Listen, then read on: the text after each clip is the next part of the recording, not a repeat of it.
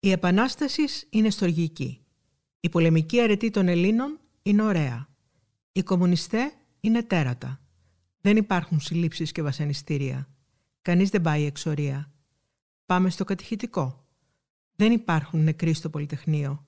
Αριστοτέλης, Αριστοφάνης, Εσχύλος, Σοφοκλής και Ευρυπίδης μας είναι άχρηστοι. Η Ελλάς ευημερεί. Η ζωή είναι ωραία στον καιρό της Επαναστάσεως. Είμαι η Σεμίνα Διγενή και σας υποδέχομαι στο podcast που θα σας συστήσει τους εφάνταστους θεωρητικούς της Ελλάδας των Ελλήνων Χριστιανών με σήμα το πουλί. Είναι τα podcast της LiFO. Στις 21 Απριλίου του 1967 με βάση το σχέδιο Προμηθεύς έγινε στρατιωτικό πραξικόπημα υπό τους Παπαδόπουλο, Παττακό και Μακαρέζο. Λόγω της δημιουργηθήσης εκρήθμου καταστάσεως από του Μεσονικτίου ο στρατός ανέλαβε την διακυβέρνηση της χώρας. Ο στρατός κατέλαβε μια σειρά κέρια σημεία της πρωτεύουσας. βασικά άρθρα του συντάγματος αναστάλθηκαν και η χώρα κηρύχθηκε σε κατάσταση πολιορκίας. Καθ' όλη τη διάρκεια της μέρας διενεργήθηκαν χιλιάδες συλλήψεις. Τους συγκέντρωσαν στον υπόδρομο του Φαλήρου καθώς και στα γήπεδα του Απόλλωνα, της ΑΕΚ και του Ολυμπιακού. Την ίδια μέρα σημειώθηκαν οι τρεις πρώτες δολοφονίες της Χούντας. Του 15χρονου Βασίλη Πεσλή, της 25χρονης Μαρίας Καλαβρού στην Αθήνα και του Εδαήτη Βασίλη Μπεκροδημήτρη στη Θεσσαλονίκη. Τις πρώτες μέρες του πραξικοπήματος σκοτώθηκαν επίσης 7 στρατιωτικοί, ενώ άλλοι 10 τραυματίστηκαν έχοντας εναντιωθεί στη Χούντα. Πλήρης τάξης και ασφάλεια επικρατεί σε ολόκληρον την χώρα, πληροφορούσε ένας από τους τίτλους στα νέα μια εβδομάδα μετά το πραξικόπημα. Πλήρης τάξης και ασφάλεια επικρατεί καθάπασαν την επικράτεια. Ούτε κουνούπι κατά την λαϊκή έκφραση δεν έχει κινηθεί. Από τους κορυφαίους θεωρητικούς της δικτατορίας ήταν ο Γεώργιος Γεωργαλάς. Ο Γεωργαλάς υπήρξε υπουργός από το 1968 ως το 1970 και συνεργάστηκε στενά με τις ένοπλες δυνάμεις. Ήταν ειδικό σε ζητήματα ψυχολογικού πολέμου και ιδεολογικής προπαγάνδας. Τον ακούμε. Το θέμα της Επαναστάσεως ήταν να γίνει νέος πολιτικός κόσμος. Καινούργια κόμματα με καινούργιους ανθρώπους, να φύγουν οι παλαιοί εκδότες, πολιτικοί κτλ. Όταν του, του, του Παπαδόπουλου στις πρώτες εκλογές να μην έχουν δικαίωμα του εκλέγεστε οι παλαιοί πολιτικοί. Και μα μας πούν, τι θα σου πούν, ότι εστερείς το δικαίωμα του εκλέγεστε από χίλιους ανθρώπους, μα κυβερνάνε την Ελλάδα 150 χρόνια, 200. Άλλοι διαφωτιστές του καθεστώτος ήταν ο Σάββας Κωνσταντόπουλος, διευθυντής και εκδότης ημερήσιων Αθηναϊκών εφημερίδων, ο θεωρητικός της δικτατορίας Κωνσταντίνος Πλεύρης, με μεγάλη δράση στο πλευρό κυρίως του Ιωάννη Λαδά, ο Θεοφύλακτος Παπακοσταντίνου, ενώ έκαναν και ό,τι μπορούσαν ο Βύρον Σταματόπουλος, υφυπουργός παρά το Πρωθυπουργό και ο Σπύρος Ζουρνατζής. Δεν ξεχνάμε φυσικά και τη διαβόητη Τελέσιλλα Λαμπέα. Στα μέσα της δεκαετίας του 90 καταφέραμε να πείσουμε δύο από αυτά τα λουλούδια να δώσουν συνέντευξη στην εκπομπή μου Made in Greece στον Αντένα, την Τελέσιλλα Λαμπέα και τον Κωνσταντίνο Πλεύρη. Η σκληροπυρηνική Λαμπέα υπήρξε διαφωτίστρια της κυβέρνησης των συνταγματαρχών. Πραγματοποιούσε πύρινες διαλέξεις στους στρατευμένους. Όταν τη συναντήσαμε τότε, δεν είχε μετανιώσει για τίποτα. Αντιθέτως, έμοιαζε περισσότερο πεισματωμένη, εξοργισμένη και μαχητική. Ακούστε την. Τους έλεγα και εγώ όταν έκανα διαλέξη. Ρε παιδιά, να επέμβετε, χάνεται η Ελλάδα. Σβήνουμε σαν χώρα. Μην ξεχνάμε ότι υπήρχε μεγάλη αναρχία τότε. Έχετε επαφές μαζί τους ακόμη, πηγαίνετε στον κορυδαλό; Πηγαίνω και τους βλέπω.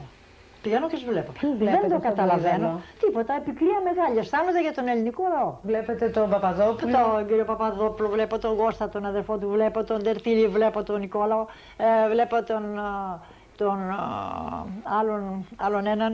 Ε, τέσσερις είναι μέσα στον κορυδαλό, παιδί μου, όλοι φύγανε. Τι σας λένε; Τι να μου πούνε, πικρία αισθάνονται οι άνθρωποι. Τι κάνανε, με ρωτάνε. Αξίζει τώρα να την ακούσουμε να αλλάξει με τις αποκαλύψεις για τα βασανιστήρια από το Χρήστο Ρεκλίτη. Στο ντοκιμαντέρ «Τα τραγούδια της φωτιάς» του Νίκου Κούνδουρου περιγράφει με ανατριχιαστικές λεπτομέρειες τι του έκαναν και καταγγέλει ονομαστικά τους βασανιστές του. Ποια ήταν τα εγκλήματα, ποια ήταν; Σκοτώσανε, ε, θάψαν κανένανε, πήγαν και γκρέμισαν σπίτια; Τι έκαναν, σας ρωτώ. Με έκλεισαν στο μεγάλο κελί του πειθαρχείου και άρχισαν όλοι μαζί να με χτυπάνε με ξύλα, με γροθιές, με κλωτσές. Όταν εξαντλήθηκα και έπεσα κάτω, με άρπαξαν, με πέταξαν πάνω στο κρεβάτι και άρχισαν να με χτυπάνε με βούρδουλες από στριφτό καλώδιο. Δεν υπέφερε καθόλου ο ελληνικός λαό των αντίον αυτοί εκείνοι οι οποίοι δημιούργησαν κατάσταση κατά της επαναστάσεως, φυσική συνέπεια να κυνηγηθούν. Φυσική συνέπεια. Εγώ που έκανα διαλέξεις και έκανα ιστορικά θέματα δεν με κυνήγησε κανένας. Δεν με κυνήγησε κανένας. Με τα αδέρφια μου ήρθα στη διαμάχη, δεν μιλάω. Δεν μιλούσα δηλαδή τότε καθόλου, γιατί έκανα διαλέξεις. Εγώ ήμουν συνεχώς ανέστητος με μικρά διαλύματα. Ξερνούσα τη φωλή μου και αίμα. Φώναξαν τον γιατρό. Θορυβήθηκε. Με έβαλε να κατουρίσω σε ένα κράνος. Κατούρισα αίμα. Μόλις έφυγε ο γιατρός, μου ξερίζωσαν με μία πένσα τον ήχη από το αριστερό μεγάλο δάχτυλο. Ακριβώς πάνω σας είναι η φωτογραφία Του του, στρατηλάτη. του Αγγελή. Α, εδώ. Μάλιστα. Το θύμα του, των, α, και το- της πολιτικής είναι αυτός. Ο Αγγελής ηχτοκτόνησε. Το ξέρετε αυτό. Έτσι. Είχε τύψεις για το Πολυτεχνείο σας, είχε πει κάτι τέτοιο; Όχι, στο Πολυτεχνείο πήγα, περνούσα απ' έξω και έβλεπα τίποτα. Δεν είδα τίποτα εγώ να γίνεται. Και αυτά που λένε σκοτωμή και αυτά είναι όλα ψέματα. Πέρασα με τον άντρα μου απ' έξω από το Πολυτεχνείο. Δεν υπήρχε τίποτα, ουδής νεκρός. Μου δέσαν τα χέρια με χειροπέδες και επί ένα μήνα και μισό δεν τα έλυσαν πια. Εφάρμοσαν το κόλπο του τσιγάρου με τα νύχια. Δηλαδή, ένας πεζοναύτης έστριβε το χέρι, το ακινητοποιούσε, έπιανε ένα δάχτυλο και ο άλλος α- ακουμπούσε το αναμένο τσιγάρο σχεδόν επάνω στον νύχι. Δεν το έκαιγε, αλλά σιγά σιγά, χωρίς να κουμπάει, και εγώ όταν το ίδιο τον νύχι και όλο το δάχτυλο μου διάζε από πόνο. Σιγά σιγά ο πόνος ανέβαινε μέχρι τον αγκώνα, μέχρι όλο το χέρι. Άμα θέλουν να παρουσιάσουν νεκρό, ρίχνουν ένα κάτω, του βάζουν αίμα και τον δείχνουν ότι τώρα σε νύχτα βράδυ με, ε, με πώς το λένε, με ταινία και με φώτα πολλά. Και τον δείχνουν και τον παίρνουν ταινία και λένε ότι να τον βρήκαμε σκοτωμένο αυτόν. Ουδής νεκρός, ε, όνομα παρουσίασαν. Παρουσιάστηκε μία γυναίκα που λέγανε για το γιο. Ε, ποια είναι αυτή η γυναίκα η οποία ζητούσε το γιο της που τον σκοτώσανε. Έπειτα άρχισαν τη μέγενη. Η μέγενη γίνεται από δύο στελιάρια και δύο πεζοναύτες. Σε δένουν στο κρεβάτι με τα πόδια ανοιχτά. Βάζουν τα στελιάρια στα μετατάρσια, ένα από τη μια μεριά, ένα από την άλλη. Οι πεζοναύτες κρατάνε ο καθένας από τη μια μεριά τα στελιάρια και σφίγγουν τα πόδια. Τα σφίγγουν πολύ, όσο αντέξεις. Λιποθυμούσα. Μου πετούσαν βρωμόνερα για να συνέλθω και ξανάρχιζαν. Για μένα δεν υπήρξε κούντα, υπήρξαν Έλληνες αξιωματικοί. Τόσοι άνθρωποι βασανίστηκαν, εξορίστηκαν, Δεν υπάρχει. ταλαιπωρήθηκαν. Και αν τυχόν, ας πούμε, στείλαν και κάποιον στη Μακρόνισο, για μένα καλά του κάνανε. Σας το δηλώνω αυτό. Με πήγαν στις φυλακές της Έγινας. Από εκεί στο Αβέρο, στον Κορυδαλό, πάλι στην Έγινα, πάλι στον Κορυδαλό, στα Βούρλα. Έμεινα στη φυλακή τέσσερα χρόνια. Θα έπρεπε να πέσουν κεφάλια τότε. Μην Τι με εννοείτε; πάρετε. Έπρεπε να πέσουν κεφάλια τότε στην Επανάσταση που έγινε η Επανάσταση. Έπρεπε η Επανάσταση να κόψει κεφάλια. Μα έκοψε. Δεν έκοψε. Ποιος; Πέστε μου έναν. Ένα. Φυλάκισε, εξόρισε, Ποιο; βασάνισε. Ποια είναι τα κεφάλια που πέσανε; Κανένα ούτε εξόρισε τίποτε. Μόνο πήγαν στη Μακρόνισο πέντε άνθρωποι. Τι έγινε δηλαδή; Από τη Λαμπέα βέβαια διέφευγαν οι ανακοινώσεις των διεθνών πρακτορείων που ανέφεραν χιλιάδες πολιτικούς κρατούμενους που μιλούσαν για συλλήψεις 12.000 ατόμων. Σύμφωνα βέβαια με τους πραξικοπηματίες 6.500. Πάρτε και μια γεύση τώρα μαθήματος δημοκρατίας από τον ανεκδιήγητο Στυλιανό Πατακό. Η Ολλανδική κυβέρνηση, κύριε Πρόεδρε, δήλωσε ότι είναι πρόθυμος να παραχωρήσει ε, άσυλον εις 2.500 πολιτικούς κρατουμένους ε, και να τους επιτρέψει να ζήσουν στην Ολλανδία. Ποια είναι η στάση της κυβερνήσεως έναντι της προτάσεως αυτής; Δεν είναι καλή ερώτηση καθόλου. Όταν θέλουμε να χατακώσουμε έναν άνθρωπο, ε, το χατακώνουμε. Με το θέμα ότι είναι, βασα- υπήρξαν βασανιστές. Πέστε μου έναν. Καταγγέλω με το όνομά τους και με το βαθμό τους τους βασανιστές μου έτσι όπως τους γνώρισα. Είναι ο Βασίλης Λάμπρου, αστυνόμος της Γενικής Ασφάλειας Αθηνών. Ο αστυνόμος Πέτρος Μπάμπαλης. Ο αστυνόμος Βαγγέλης Μάλιος. Ο υπαστυνόμος Γιώργης Τζαθέρης. Ο υπαστυνόμος Σπανός. Ο διοικητής ταγματάρχης του 505 τάγματος πεζοναυτών Μανουσακάκης Ιωάννης. Ψέματα, ψέ... γκόρος, ο γκόρος, ο, ο Γκάρο και ο Χατζησής, ότι, ε, ότι βασάνισαν κόρη. Ψέματα όλα αυτά. Όλα ψέματα. Όλα ψέματα. ο υπαστηνόμος Γιαννικόπουλος, ο δόκιμος αξιωματικός Σιδηρόπουλος, ο ταγματάρχης του δεύτερου γραφείου του 505 τάγματος πεζοναυτών Ιωαννίδης. Δεν βασάνισαν αυτοί, δεν Όχι, όχι, όχι, όχι, όχι, όχι, όχι. Δεν βασάνισα κανέναν. Αυτά ήταν δημιουργήματα των αντιπάλων γιατί θέλαν να ρίξουν την επανάσταση. Και περισσότερο των, των, των πολιτικών. Με πήγαν στο λόγο διοικήσεως. Ο Λοχίας Θεοδωρακόπουλος, δεμένον πάντα με τις χειροπέδες, με εξάπλωσε πάνω σε ένα τραπέζι και αφού μου κατέβασε το παντελόνι, ακουμπούσε πάνω στα γεννητικά μου όργανα την άκρη δύο καλωδίων γυμνών. Φώναζε. Πες βρε πούστη κομμουνιστή. Πες ζήτω ο στρατός. Εγώ αν ήμουν στη θέση τους, όταν με σηκώνει ένας, ένας φλέτσος, θα το πω έτσι, και μου δίνει στο κεφάλι τον Έλληνα ξωματικό, το χτυπάει και του πετάει το καπέλο κάτω έξω από το Πολυτεχνείο, χυμάω να του βγάλω τα μάτια εγώ. Έξω στο προάβλιο είχαν πιο δίπλα σκάψει ένα μακρύ λάκκο. Στο πλάι ήταν ένα ξύλινο κασόνι. Με βάζουν στο κασόνι. Βάζουν από πάνω κάποιο σκέπασμα. Σε λίγο χτυπάνε, καρφώσανε. Δεν είχα δύναμη ούτε να κουνηθώ. Ένιωθα να πνίγουμε, δεν μπορούσα να πάρω ανάσα. Ένιωθα να μετακινείται. Πιθανότατα το κατέβαζαν μέσα στο λάκκο. Άκουσα κάτι πέτρες να χτυπάνε. Προσπαθούσα να πάρω ανάσα. Δεν μπορούσα. Μετά λιποθύμησα. Εγώ πηγαίνω και τους βλέπω στον κορυδαλό. Ε, αισθάνομαι ντροπή που είναι μέσα 19 χρόνια είναι αξιωματικοί και είναι έξω οι φωνιάδες όλοι που αιματοκύλησαν την Ελλάδα, που έσπαξαν ο Φλωράκης και οι άλλοι σύντροφοι να είναι έξω, να απολαμβάνουν παχυλούς μισθούς, να είναι βουλευτές. Τι έκαναν, σας ρωτώ. Να το ξέρω. Ήταν ο Μίνης, ο Σπύρος, ο Μουστακλής, τόσοι άνθρωποι. Αχ, αν δώσετε ένα χαστούκι δεν είναι βασανισμός αυτό. Μα ήταν ανάπηροι. Ανάπηροι ήτανε. Βέβαια, άμα φάρει ένα φάρμακο, αναπη... γίνεται παράλληλο το χέρι για να δημιουργήσει κατάσταση. Υπάρχουν φάρμακα που σου τα φέρουν από, το... από τη Γαλλία. Σου φέρουν από τη Γαλλία φάρμακα. Οπότε, Ο Σπύρος αλλά και αν δώσουν ένα πήρε φάρμακο. φάρμακα για να μείνει στο καροτσάκι ανάπηρος. Για, τον Ζουρα- για ποιο μιλάτε, για τον uh, Χατζη; Σπύρο το Μουστακλή. Μουστακλή. Κοιτάξτε, ο Μουστακλής δεν αποκλείεται να φύγει κανένα χαστούκι. Ε, και εμένα, αν περνούσα από το στρατό και με έλεγε κάποιος άντε μια κουβέντα ότι κάνω διαλέξεις για προπαγάνδα, θα του δίνει χαστούκι ανάποδο. Τολμάει να λέει αυτά για τον ήρωα Μουστακλή που μένει παράλυτος μετά από ακατανόητα και ακατανόμαστα βασανιστήρια στα οποία υποβάλλεται από τους Πανό και Χατζιζήση. Παράλυτος, άφωνος, αλλά ακέραιος. Ένα αληθινό παλικάρι. Θα ακούσουμε τώρα τον ίδιο το Σπύρο Μουστακλή το 1976 σε μια απόπειρα συνέντευξής του σε δανούς σκηνοθέτες ενός ντοκιμαντέρ. Δίπλα του είναι ο φίλος του Τάσος Μίνης, μια μορφή του αντιδικτατορικού αγώνα που προσπαθεί να τον βοηθήσει να εκφραστεί και φυσικά η σύζυγός του Χριστίνα. Αυτές οι λίγες συγκλονιστικές λέξεις που καταφέρνει να ψελίσει ο διαλυμένος από τα φρικτά βασανιστήρια Μουστακλής είναι πραγματικές μαχαιριές για όλους μας. Και τι σου έκαναν στο ΕΑΤΕΣΑ όταν σε έπιασαν; Φάλαγγα, φάλαγγα, ε, ε, τον κρέμασαν, σε κρέμασαν Ναι, ναι. από τα πόδια. Πόδια. Τον κρέμασαν. Ε, Σε- σε- ε, με τα κλόμπ. κλόπ. Ναι. Κρεμασμένος από τα Ναι, πόδια ναι, ναι, ναι. και με τα κλόμπ. Ε, Μπουνιές. Μπουνιέ. Στα γεννητικά όργανα. Ναι.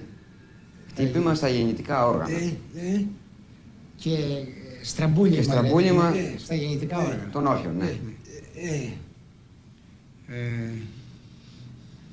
Ε, Ε, καλώδια, κάτι, κάτι καλώδια. Καλώδια. Ηλεκτρικά καλώδια. Ηλεκτροσόκ. Ε, Ηλεκτροσόκ, ε. και κάπου σε κάψανε. Ε. Ε, Ας το ξέρω. ναι. Το- Με τον τσιγάρα; έχουν κάψει. Ε, Κάψιμο με τσιγάρα; Και με το καλώδια, ε. Ναι. Και, ε, Ηλεκτροσόκ. Ναι. Αλλά δεν μίλησες. Ναι. Δεν έσπασες. Ναι. Πα, πα, Χτυπάγανε συνέχεια Ναι. επί 36 ώρες και Ναι. πέσε, μίλα, λέγε, ξέρω εγώ τι. Ναι. Και κάποιος, νομίζω κάποιος σε χτύπησε έτσι, Ναι, ναι, ναι. έτσι, εδώ, εδώ πέρα. Και εκεί Φάλαγγα. Ναι. τον χτύπησε έτσι κάποιος. Στο λαιμό εδώ. Ναι, εδώ. Ναι, ναι. Ναι, ναι. Ε, Καλά, εκεί, εκείνο στο... Και έχασε τις χτύπησε αισθήσεις εδώ όποτε καταλαβαίνω. Και έπεσε κάτω, έτσι δεν είναι. Ναι, ναι, ναι. Από εκεί δεν θυμάσαι, έτσι δεν Ναι. είναι. ε, που έπεσε πα- πα- ε, ανέστητος κάτω Ναι. και σε μετέφεραν τώρα, δεν θυμάται, σε, τον μετέφεραν στο, στο 401 Ε, ε. στρατιωτικό νοσοκομείο. Ε, δε- ε,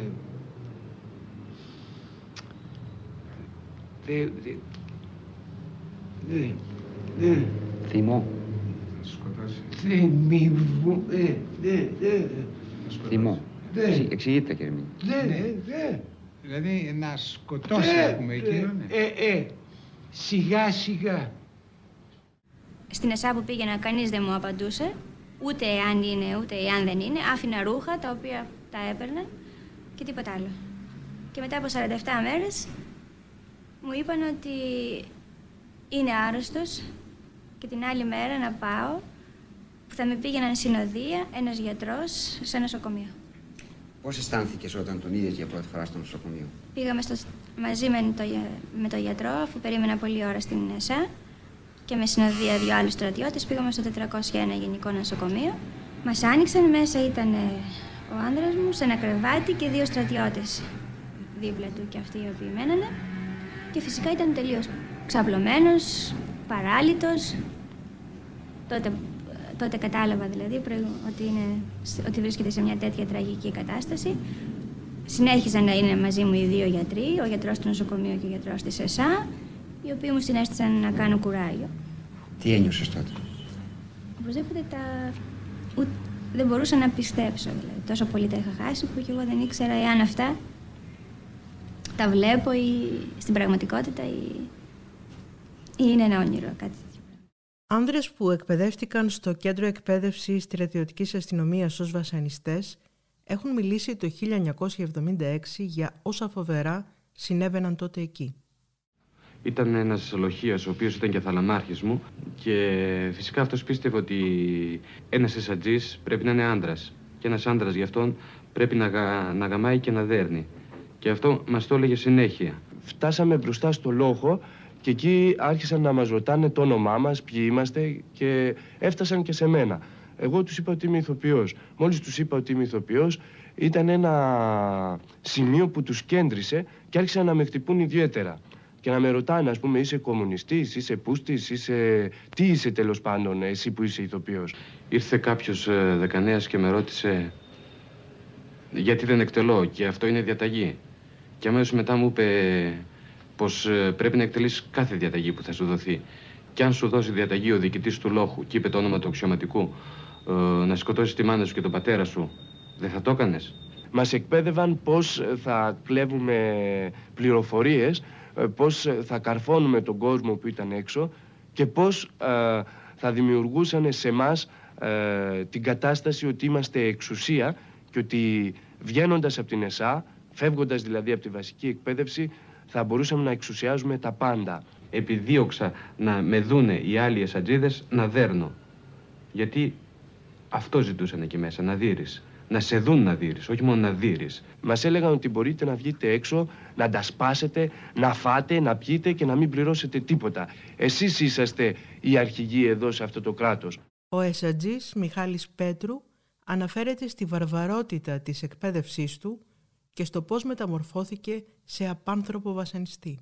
Υποψήφιος στρατονόμος Αλέξης Δαμιανός. Το χειρότερο καψόν ήταν να σε ξυπνήσουν τη νύχτα στις 11-12 η ώρα να σε βγάλουν στον προθάλαμο των δημιουργιών με τη σκελέα, το εσόρχο, να σου φορτώσουν στο λαιμό το σάκο, το μεγάλο σάκο, το σακίδιο στην πλάτη, ο σάκος ο μεγάλος μπροστά, το κράνος χωρίς το προφυλακτικό μέτρο από μέσα στο κεφάλι, το όπλο στην ανάταση και να χοροπηδάς επί δύο-τρεις ώρες. Είναι δύσκολο να περιγράψεις το τι συνέβαινε τις τρεις-τέσσερις μέρες, τις πρώτες, για έναν που ερχόταν πρώτη φορά στην Κέσα. Ήταν ένα περιβάλλον αδιανόητο, τελείως τρελό. Αυτό ήταν το χειρότερο. Να δημιουργήσουν εργαλεία κατά κάποιο τρόπο. Ανθρώπους ε, χωρίς βούληση. Ανθρώπους που να τους λες σήκω, σήκω, κάτσε, κάτσε. Αισθάνεσαι ότι εσύ είχες γίνει κάτι τέτοιο; Ναι, οπωσδήποτε. Γιατί δεν φτάνει μόνο ο στιγματισμός που παίρνεις μετά από μια τέτοια κατάσταση. Είναι και η αλλαγή, το να γίνεις από άνθρωπος ζών, είναι αρκετό. Ο Γιώργος Μαργαρίτης που θα συνομιλήσουμε τώρα είναι καθηγητής σύγχρονης ιστορίας στο Τμήμα Πολιτικών Επιστημών του Αριστοτελείου Πανεπιστημίου Θεσσαλονίκης και συγγραφέας.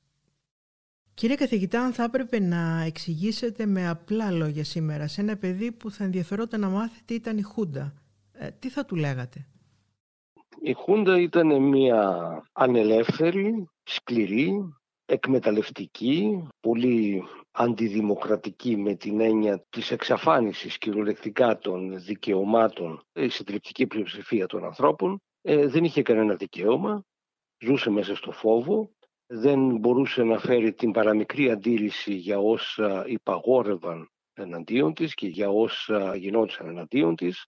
Όλο αυτό το σκηνικό συνοδευόταν από μια τρομοκρατία, βασανιστήρια, φυλακίσεις, εξορίες, ε, όλα όσα είναι απαραίτητα ώστε να συμβεί αυτή η χωρίς όρια και όρους ε, εκμετάλλευση της δουλειάς των ανθρώπων, ε, του μόχθου των ανθρώπων υπέρ των πλουσίων. Γιατί η δικτατορία δεν ήταν παρά μια ακραία έκφραση της καπιταλιστικής εκμετάλλευσης. Δηλαδή αυτό το οποίο γίνεται με τρόπους πιο, θα λέγαμε, πιο ευγενικούς κατά κάποιο τρόπο εισαγωγικά σε περιόδους έτσι, αστικής δημοκρατίας, αυτό το πράγμα γίνεται ομά και χωρίς κανένα έτσι, περιοριστικό στην περίοδο δικτατορίας. Αυτό το πράγμα ήταν η δικτατορία της 21ης Απριλίου. Φαντάζομαι ότι το παιδί αυτό θα σας ρωτούσε αμέσως μετά πώς τρώθηκε ο δρόμος για να έρθουν οι συνταγματάρχες; Πώς έγινε αυτό; Ο δρόμος ξεκίνησε από πολύ μακριά. Ξεκίνησε από την δεκαετία του 1940-1950 ε, όταν ο ελληνικός λαός ε, θέλησε να πάρει την τύχη του, την τύχη της χώρας του, την τύχη τη δικιά του στα χέρια του, όταν αντιστάθηκε στους ξένους κατακτητές, ε, όταν επαναστάτησε και χτυπήθηκε σε ένα σκληρό πόλεμο με την ολιγαρχία της χώρας. Οι λαϊκές δυνάμεις ιτήθηκαν, ο λαός ιτήθηκε σε αυτή τη διαμάχη ε, δεν υποτάχθηκε, συνέχισε να αγωνίζεται και ξεκίνησε μία μακρά περίοδος για να σπάσει το φρόνημα του λαού, για να σπάσει η θέληση του ελληνικού λαού να αντισταθεί σε αυτά που άλλοι σχεδιάζουν και ετοιμάζουν εναντίον του. Η λογοκρισία και η προπαγάνδα ήταν από τα κύρια όπλα της Χούντα στην προσπάθειά της να χειραγωγήσει τον κόσμο. Φοβόντουσαν όμως τα πάντα. Από την πρώτη μέρα της δικτατορίας εγκαταστάθηκε στο Υπουργείο Προεδρίας της κυβέρνησης του οποίου υπουργός ήταν ο ίδιος ο Γιώργος Παπαδόπουλος η υπηρεσία λογοκρισίας.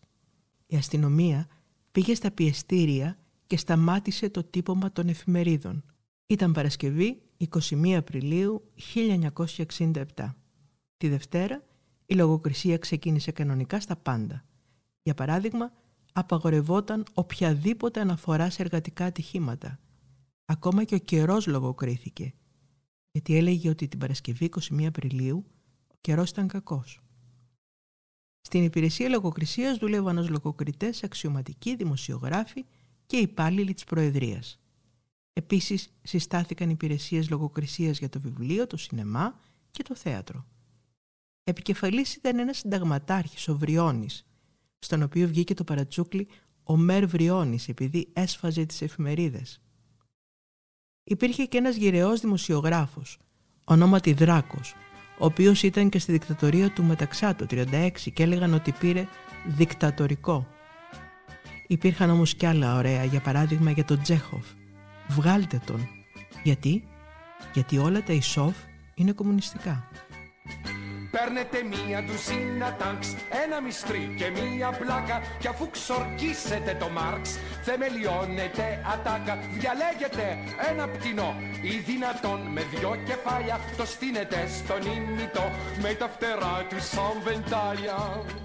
Σε ρεπορτάζ του Μανώλης Δαλούκας αναφέρει «Η διδασκαλία στις αστυνομικές σχολές στο μάθημα εγκληματολογικής τακτικής καθόριζε ως υπόπτους γενικά τους μακριμάλιδες τους οποίους και θεωρούσε κρυφομοφιλόφιλους και συνεπώς ενδεχόμενους εγκληματίες.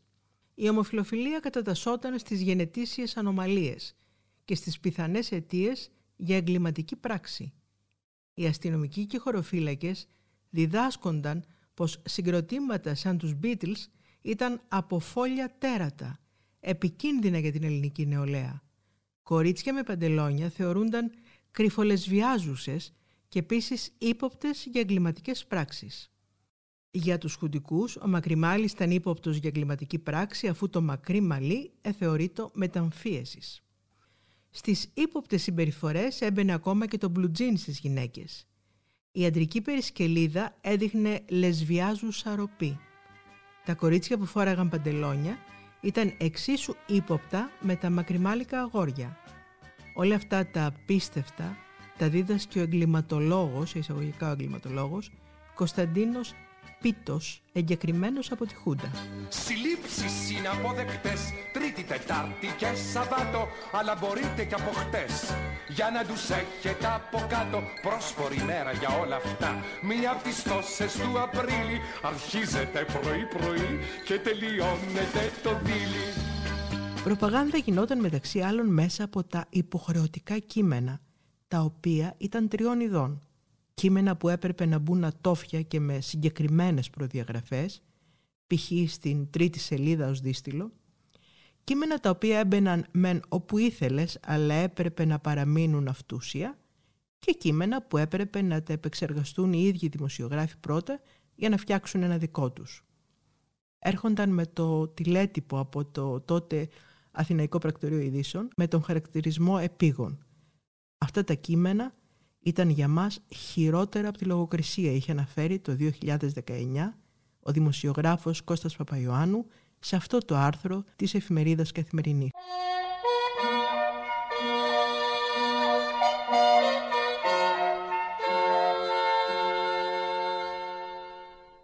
Ο Δημήτρης Παπαχρήστος είναι συγγραφέας, αρθρογράφος και παραγωγός ραδιοφωνικών εκπομπών. Ήταν ο βασικός εκφωνητής στο ραδιοσταθμό των φοιτητών στην εξέγερση του Πολυτεχνείου το 1973. Όλοι προσπαθούσαν να λειτουργήσουν προπαγανδιστικά και μην πω και διαφορετικά στην νεολαία που τους απασχολούσε. Δεν καταφέραν, ειλικρινά το λέω, δεν καταφέραν τίποτα. Εσένα σε βρήκε η δικτατορία στο, στο γυμνάσιο, στο τέλος του γυμνασίου; Εμένα με βρίσκει η δικτατορία στο τέλος του γυμνασίου, όπου δεν πήραμε και χαμπάρι στην επαρχία. Τι γινόταν; Τι γινόταν; Δεν είδαμε τάγκς. Ναι. Το μόνο που κατάλαβα εκείνο τον καιρό ήταν που πιάσανε κάποιους ανθρώπους που ήταν παλιοί αριστεροί και τους πιάσανε και τους πήγαν εξορία. Mm-hmm. Αυτό όμως έπαιξε ρόλο γιατί εγώ είμαι από ένα χωριό από τη Βόρεια Εύβοια όπου εκεί σταυρώθηκε η ελευθερία. Έχουν γραφτεί και βιβλία δηλαδή. Έχω κάνει και το θεατρικό έργο Ονειρέα Σοβάρας με προ, πρωταγωνιστή τον ε, Γκαψί τον Θήμιο που είναι ο καπετάν Ανάποδος, ένας σπουδαίο παιδί 24-25 χρονών που το εκτελέσανε και σκοτώσανε σύντροφός του παρακαλώ ναι. έξω από τη Χαλκίδα και το κρεμάσανε σε τρισκέλη για να το βλέπει ο κόσμος να φοβάται. Πάντως και στο γυμνάσιο, στην τελευταία τάξη που ήσουν εσύ, βίωσε στο πετσί σου τον τρόπο που προσπαθούσαν να σας περάσουν τα, τα μηνύματα της επανάστασης συσσαγωγικά; Και βέβαια, γιατί και το ίδιο το σχολείο ήθελε να μας βάλει να βγάλουμε και λόγο για την 21η Απριλίου τώρα. Mm-hmm. Τον πρώτο χρόνο δεν είχε περάσει χρόνος ακόμα. Και μου λένε να μιλήσεις. Λέω, αμάν, oh. να πω τι. Φαντάζεσαι τώρα 67 και εγώ έρχομαι στην Αθήνα το 68 και βλέπω αλλιώς τη δικτατορία και την είδα μέσα από την ε, σχολή μου. Τότε ήμουν στην Ανατάτη Εμπορική. Είχε στρατιωτικό επίτροπο, δηλαδή πρόεδρο της σχολής. Ένας Ντούρος Καραμπουζουκλή τον λέγαμε. Γεώργιος Ντούρος ήταν στρατηγός. Στη διαφώτισή σας τότε μπλέκονταν και οι ιερείς, έτσι δεν είναι; Είσαι καλά. Εγώ από το σταθμό φώναζα για βοήθεια από τις πρεσβείες και από την εκκλησία και σκέψω ότι ήταν γραμματέας ο οποίος δεν είχε μάθει ότι γινόταν ε, βασανιστήρια ο Χριστόδουλος μετά. Ναι. Κράτος, εκκλησία, εξουσία.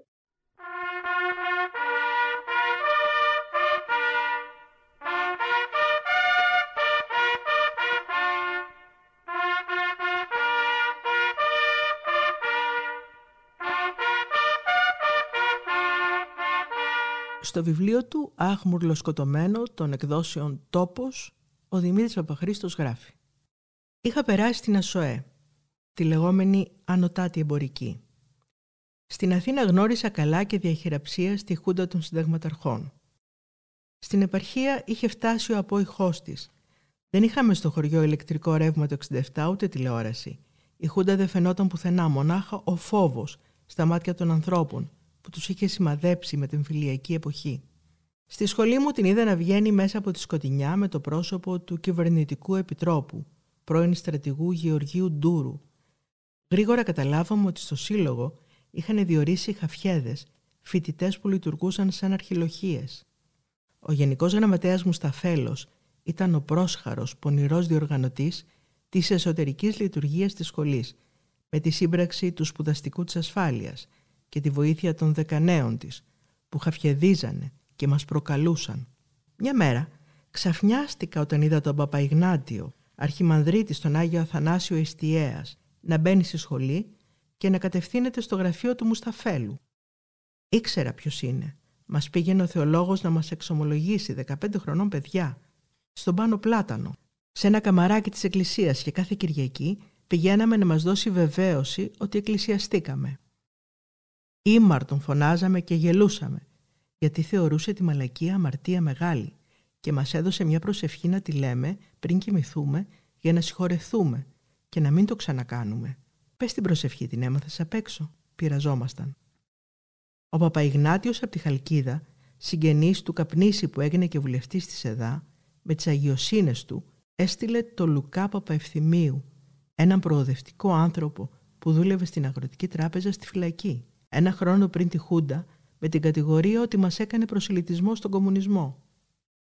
Τον είδα να μπαίνει στη σχολή και φοβήθηκα και όταν τον ξαναείδα να ανεβαίνει τα σκαλοπάτια και να τρυπώνει στο γραφείο του κυβερνητικού επίτροπου, πίστεψα πως για ζημιά είχε έρθει, για να εκπληρωθεί το Ελλάς Ελλήνων Χριστιανών.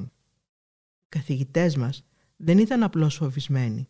Οι περισσότεροι ήταν προσκυνημένοι και υποστηρικτές της Χούντας που τους διόρισε. Υπάρχει το ιδανικό και το ιδανικό είναι ένα.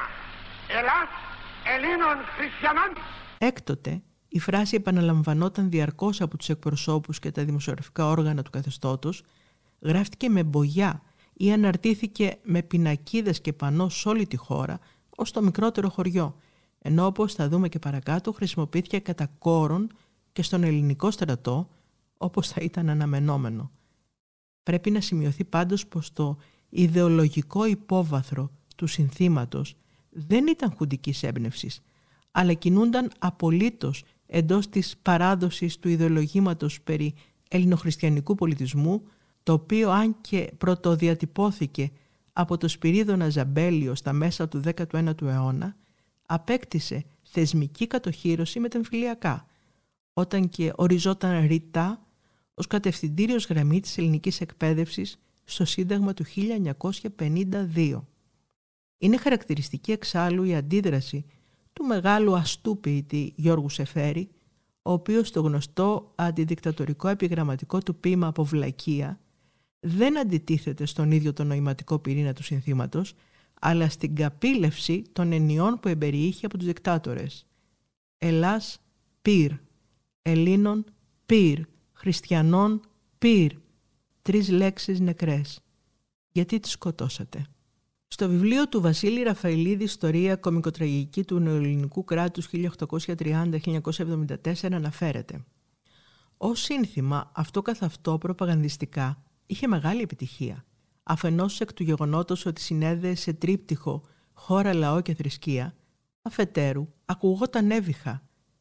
Έφτασε βέβαια το σύνθημα αυτό να επαναλαμβάνεται ομοίως και σε σχολικές παρελάσεις γυμνασίων, τα λύκεια είχαν καταργηθεί την περίοδο εκείνη, ή να αναγράφεται σε αψίδες εισόδου πόλεων ή σε πλαγιές βουνών, εκατέρωθεν των εθνικών οδών, σιδηροδρομικών δικτύων, καθώς και επί ακροτηρίων. Σημειωτέων, λίγο πριν πεθάνει ο Γεώργιος Παπανδρέου, το παρέφρασε διακομωδώντας το «Ελλάς Ελλήνων Χριστιανών, Εβραίος και Καθολικός διαμαρτυρωμένων». Ελλάς Ελλήνων Χριστιανών, άνευ βουλής και εκλογών, έτσι τα έθνη μόνο ζουν. Ταρατατζούμ, ταρατατζούμ, ταρατατζούμ. Όλοι σχεδόν οι νέοι Μητροπολίτες εκείνη την εποχή είχαν δύο κοινά χαρακτηριστικά. Προέρχονταν από τις παραεκκλησιαστικές οργανώσεις της ζωής και του σωτήρος και στα χρόνια του εμφυλίου είχαν υπηρετήσει ως στρατιωτικοί ιεροκήρυκες σε μάχημες μονάδες του κυβερνητικού στρατού, προσόντα απαραίτητα για την Ελλάδα των Ελλήνων χριστιανών της Χούντας. Παλαιοί και νέοι οι ιερονυμικοί Μητροπολίτες έσπευταν πάντα να υμνήσουν και να στηρίξουν τη δικτατορία. Χαρακτηριστικό παράδειγμα γλιώδους συμπεριφοράς ανώτερου κληρικού είναι το εξής. Ο Μητροπολίτης Θεσσαλονίκης Λεωνίδας διακήρυσε ότι δύο δέσποινας έχομεν, μίαν εις τους ουρανούς, την Παναγίαν και άλλην εις την γην, την κυρίαν Προέδρου, τη Δέσποινα Παπαδοπούλου. Λαός και επίσημη, μικρή και μεγάλη, υπέστησαν των θεών, ο οποίος τελικώς δεν απέστρεψε το πρόσωπό του από των ελληνικών λαών και έδωσε φόντιση και δύναμη στις ενόπλους δυνάμεις της χώρας, το εκλεκτόν αυτό τμήμα του ελληνικού λαού, ώστε να σώσουν την Ελλάδα την τελευταία στιγμή και να την επανοδηγήσουν από το χείλος του γκρεμού εις οδόν της αναδημιουργίας και της πρόοδου. Σε αυτό το σημείο και λίγο διαφωτιστικό κουτσομπολιό, από την παντός καιρού Τελέση Λαλαμπέα. Εγώ γνωρίζω και τις δύο Παπαδοπούλου. Και την Νίκη, η οποία έχει έρθει επανειλημμένως εδώ πέρα, και την ε, ε, Δέσποινα. Και οι δύο είναι εξαίρετες κυρίες. Δεν θα ακούσετε η μία να λέει κάτι για την άλλη. Η Νίκη έχει έρθει επανειλημμένω και έρχεται. Δεν την έχω ακούσει ποτέ. Μου λέει: Κοίταξε να δεις, Τελέσσα, θα σου πω κάτι. Ότι αγάπησε μία γυναίκα. Ε, όφιλα να του δώσω την ελευθερία του να την πάρει επιλέξει τι μου έλεγε η Νίκη Παπαδοπούλου, η γυναίκα του Γεωργίου Παπαδοπούλου. Η δε Δέσποινα είναι η κυρία με όλη τη σημασία της λέξεως. Και τη συγχαίρω και τη συγχαίρω για τη στάση την οποία τηρεί. 19 χρόνια στον κορυδαλό άντρα και όμως είναι κυρία αναμένο κοντά σου στέκεται.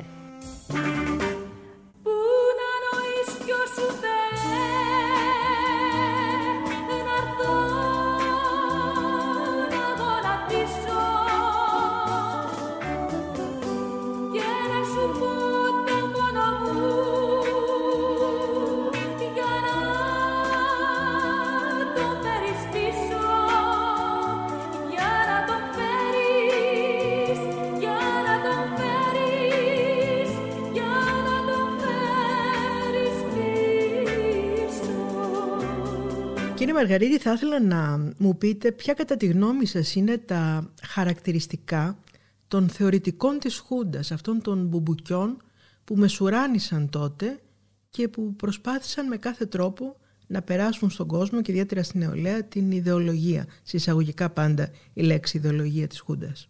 Το υλικό από το οποίο φτιάχτηκε η ιδεολογία, στο πούμε έτσι, η προπαγάνδα είναι η καλύτερη λέξη της Χούντας, δεν είναι υλικό άγνωστο στις ημέρες μας. Ε, για την ακρίβεια υπήρχαν τομείς, αν θέλετε, μια διαμάχη ανάμεσα σε δύο τάσεις μέσα στη Χούντα. Η μία ήταν περισσότερο εθνικοσοσιαλιστική και η άλλη ήταν περισσότερο, ε, να την πω φιλοευρωπαϊκή, φιλοδυτική, με την έννοια ότι ήθελε έναν αντικομουνισμό ε, όσο εκεί που δεν παίρνει, αλλά για λόγους ε, εφταξίας δεν ήθελε να το βάλει μέχρι τα όρια του εθνικοσοσιαλισμού. Ναι. Λοιπόν, αντικομουνισμός ε, και εθνικοσοσιαλισμός άλλοτε, άλλοτε διαπλέκονταν ε, και άλλοτε βρίσκονταν σε αντίφαση μεταξύ mm-hmm. τους, ας πούμε. Αλλά μέχρι εκεί, εκεί κειμενόταν. Ναι. Δηλαδή δεν υπήρχε τίποτα επιπλέον σε αυτό. Να πάμε λίγο και στα πρόσωπα. Γιώργο Γαλάς. Ο Γιώργολας. Ε, ο Γιώργολας ήταν ένας Έλληνας του εξωτερικού, έφυγε στον εφήλιο στα ξένα, πέρασε στην Ουγγαρία, ήταν ε, ήδη στην υπηρεσία διαφόρων κύκλων τι να σας πω, εκεί του δυτικού κόσμου κανείς δεν ξέρει. Το 1956 πάντως ζήτησε πολιτικό άσυλο στην Αίγυπτο και επαναπατρίστηκε στην Ελλάδα. Ε, εκείνο τον καιρό όσοι είχαν μία σχέση με το Κουκουέ, όσοι είχαν μία σχέση με τις λαϊκές δημοκρατίες, ακόμη και αν ζητάγανε πολιτικό άσυλο, ακόμη και αν δεν περνάγανε, ε, θεωρούνται εσάι ύποπτοι ότι κάποιο σχέδιο υπάρχει σατανικό. Ναι, ναι, ναι. Ο Γιώργο δεν ενοχλήθηκε καθόλου.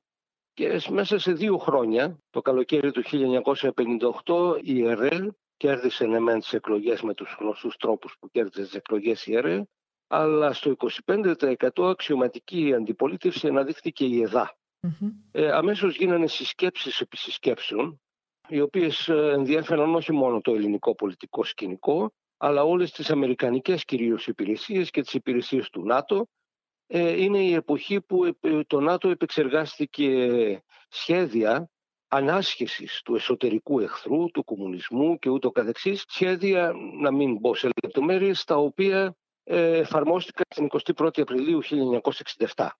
Αυτά σχεδιάστηκαν από τότε. Με τις ανάλογες υπηρεσίες, με την ανάλογη οργάνωση της προπαγάνδας ε, και ούτω καθεξής. Λοιπόν, μέσα σε αυτή τη διαδικασία ο κύριος Βουργαλάς βρέθηκε ε, στα κεντρικά πόστα, στα κεντρικά ιδεολογικά πόστα αυτής της υπόθεσης. Βρέθηκε στο Υπουργείο Προεδρίας, ναι, ναι, ναι. Σε, σε διάφορες κυβερνητικές θέσεις. Και έγινε και τηλεοπτικό αστέρι. Ε, ε, αργότερα από τηλεοπτικό αστέρι όταν, όταν βρέθηκε ναι, τηλεόραση και ήρθε στην Ελλάδα επιτέλους, καθυστέρησε στην Ελλάδα η τηλεόραση, εκεί έγινε και τηλεοπτικό αστέρι. Μα κοιτάξτε να δείτε, ήταν ε, ο επίσημος Σοβιετολόγος και μάλιστα μαθήματα Σοβιετολογίας έκανε και στις στρατιωτικές mm-hmm. σχολές και στις αστυνομικές σχολές. Ε, μέσα στο πλαίσιο των προσπαθειών του είναι ο πρώτος που ζήτησε στο συντηρητικό στρατόπεδο να έχει αντικομουνιστικά χαρακτηριστικά και να ονομαστεί, όχι ΕΡΕ και τέτοια πράγματα, να ονομαστεί Νέα Δημοκρατία, πράγμα το οποίο έγινε πολύ αργότερα. Ε, Α, του το χρωστάμε είναι, είναι ο εφευρέτης του ονόματος, αν θέλετε, ο πρώτος που το έδωσε έτσι. Δεν το ήξερα αυτό. Ε, ναι, ναι, ναι, είναι μέσα στο, στο ρεπερτόριό του. Περιόρισε λίγο τα εθνικοσυσιαλιστικά στοιχεία μέσα στη Χούντα και της έδωσε ένα του δυτικού κόσμου, χαρακτηριστικά του δυτικού ελεύθερου κόσμου χαρακτηριστικά. Δηλαδή ότι ε, είναι ο ελεύθερος κόσμος, ε, δικτατορία τώρα, χούντα, στρατόπεδα ναι. συγκέντρωσης, φυλακές, βασανιστήρια, όλα αυτά αλλά αυτό ήταν το υπόδειγμα του, του ελεύθερου κόσμου. Έτσι. Να το πάλι ο Γιώργος Γιωργαλάς με τις αποκαλύψεις του. Ο Παπαδόπουλος με την πολιτική του δεν ήθελε να έχει επανάσταση ιδεολογίας. Οι παρανθέσει έχουν ιδεολογία, η προσωπικότητα δεν έχει ιδεολογία. Δεν ήθελε ιδεολογία. Και προσπάθησε ύστερα να με, όσο μπορούσε να με υπονομεύσει. Έγινε η Γενική Γραμματεία Τύπου και Πληροφοριών τότε. Εγώ την σχεδίασα, την εισηγήθηκα, έγινε νόμος και από τότε υπάρχει η Γενική Γραμματεία Τύπου και Πληροφοριών. Όπως και ο θεσμός του κυβερνητικού εκπροσώπου. Δεν υπήρχε πριν. Εγώ τον εισηγήθηκα και έγινε. Και μου έβαλε έναν γενικό γραμματέα, ένα στρατιωτικό, ο οποίος δεν ήξερε τίποτα ο άνθρωπος. Απλώς είχε την εντολή από την παρέα του να σαμποτάρει στον Γιωργάλα. Ό,τι λέει ο Γιωργάλα ναι, θα λέει όχι. Άμα λέει όχι, θα λέει ναι. Και τελικά μέσα στην Κρήτη με διάφορες προφάσεις μου είπε ότι εν ώψη της πολιτικοποίησεω η Κρήτη είναι το πιο δύσκολο τομέας και ο μόνος που μπορεί να τους χειριστεί τους κριτικούς είσαι εσύ κτλ. Αλλά τους κριτικούς ναι, τον Πατακό όχι. Πώς δεν τον χειριστώ τον Πατακό, ο οποίος με θεώρησε εισβολέα και μου άρχισε ένα πόλεμο απίστευτο. Δημήτρη, ο Γιωργαλάς δεν ξέρω αν συμφωνείς, μάλλον ήταν από τους ε, σημαντικότερους θεωρητικούς του καθεστώτος. Και υπήρξε και ειδικός συνεργάτης των ενόπλων δυνάμεων ε, σε θέματα ψυχολογικού πολέμου, ιδεολογικής προπαγάνδας. Ο Γιωργαλάς Πραγματικά είχε ταλέντο. Ε. Βέβαια είχε ταλέντο. Και ο Κωνσταντόπουλος. Όλοι αυτοί, ξέρεις, σε ένα μεγάλο βαθμό είχαν θητεύσει και στην αριστερά. Βέβαια. Γι' αυτό ήταν και διαβασμένοι. Α, μπράβο. Απλώς χρησιμοποίησαν το ταλέντο τους λάθος. Α, μπράβο. Οι άλλοι ήταν στο λουνάρια. Mm-hmm. Δεν καταλαβαίναν ναι, τίποτα ναι, ναι. τώρα, έτσι. Ναι. Γιατί νομίζεις ο Μαρκεζίνης ο Μασκαράς που ε, τον κάναν και πρωθυπουργό η Χούντα για να φιλελευθερωποιήσει το καθεστώς. Δεν είχε μια τέτοιου είδους ε, καταγωγή και προϊστορία. Κοίταξε, αν σήμερα που μιλάμε δεν γνωρίζουμε την ιστορία μετά το 21 πώς φτάσαμε και μετά τον Όθανα πώς φτάσαμε εδώ, δεν καταλαβαίνουμε για τη σημερινή κατάσταση που διατρέχουμε. Και αυτοί όλοι που αναφέραμε τώρα ήταν υπεύθυνοι που εμείς δεν μάθαμε την ιστορία όπως έπρεπε. Ε, και βέβαια. Τότε ήταν απαγορευμένο και τα βιβλία, βρε. Εγώ, αν αναφέρω στο βιβλίο μου τον Νικολάκη, τον Κώστα τον Νικολάκη που είχε ένα τραπέζι, ένα μπάγκο εκεί στην Χέιντεν και παίρναγα για να πάω στη σχολή. Εκεί διάβαζα. Κοίταγα τα βιβλία και τα από κάτω ήταν τα κρυμμένα. Εκεί είδα και το Επανάσταση και μεταρρύθμιση της Λουξεμβούργου. Ήταν πολλά τα απαγορευμένα βιβλία την εποχή της Χούντας. Ε, όλα τα βιβλία, ρε παιδί μου. Πάρα πολλά. Επιμεταξά τα κάψανε και οι Χούντας τα απαγορεύσανε. Τα κρύψανε, ναι, ναι, ναι. ναι. Ε, λογοκρισία υπήρχε, τα πάντα. Συγγνώμη, μια παρένθεση. Η λογοκρισία επιβλήθηκε από την πρώτη μέρα της επιβολής δικτατορίας. Α, μπράβο. Και στα έτσι, τραγούδια έτσι, ακόμα. Έτσι. Δεν μιλάμε για ποίηματα και τέτοια. Απαγορεύεται η ανακοίνωση ή δημοσίευση πληροφοριών καθιονδήποτε τρόπον και δια του τύπου, ραδιοφώνου και τηλεοράσεως άνευ προηγουμένης λογοκρισίας. Ε, επιστολέ και παν μέσων ανταποκρίσεως υπόκεινται εις λογοκρισίαν. Είναι χαρακτηριστικό ότι στον πίνακα απαγορευμένων βιβλίων, ο οποίος περιείχε 1046 έργα Ελλήνων και ξένων λογοτεχνών και σοφών, κατά τα τρία πρώτα χρόνια της Χούντας ήταν απαγορευμένοι και ο Αριστοτέλης, ο Αριστοφάνης, ο Εσχύλος, ο Σοφοκλής και ο Ευρυπίδης.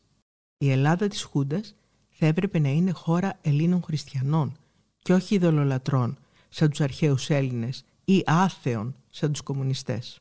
Τα κακουργήματα, τα πολιτικά εγκλήματα, ως και τα του τύπου, είτε τα αυτά αφορώσει είτε δεν αφορώσει των ιδιωτικών βίων, δικάζονται αδιακρίτως υπό των εξαιρετικών δικαστηρίων.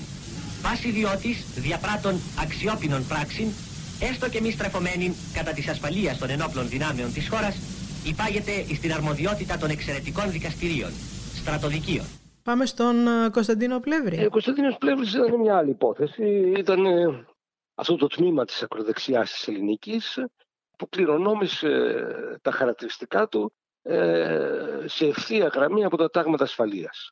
Τα τάγματα ασφαλείας είναι δημιούργημα της ελληνικής πολιτείας. Η ελληνική πολιτεία είναι... Και από το Χίτλερ όμως, ήταν λάτρης. Ε, η ελληνική πολιτεία είναι το, καθε, το καθεστώς της κατοχής στην Ελλάδα. Ναι, ναι. Ε, είναι ένα καθεστώς το οποίο έχει οργανωθεί, είναι κατ' εικόνα και ομοίωση του καθεστώς του Πετέν στη Γαλλία. Ναι. Ε, η ιδεολογία του είναι εθνικοσοσιαλισμός και φυσικά το πρότυπο της πολιτικής πρότασης είναι η Ναζί του Χίτλερ.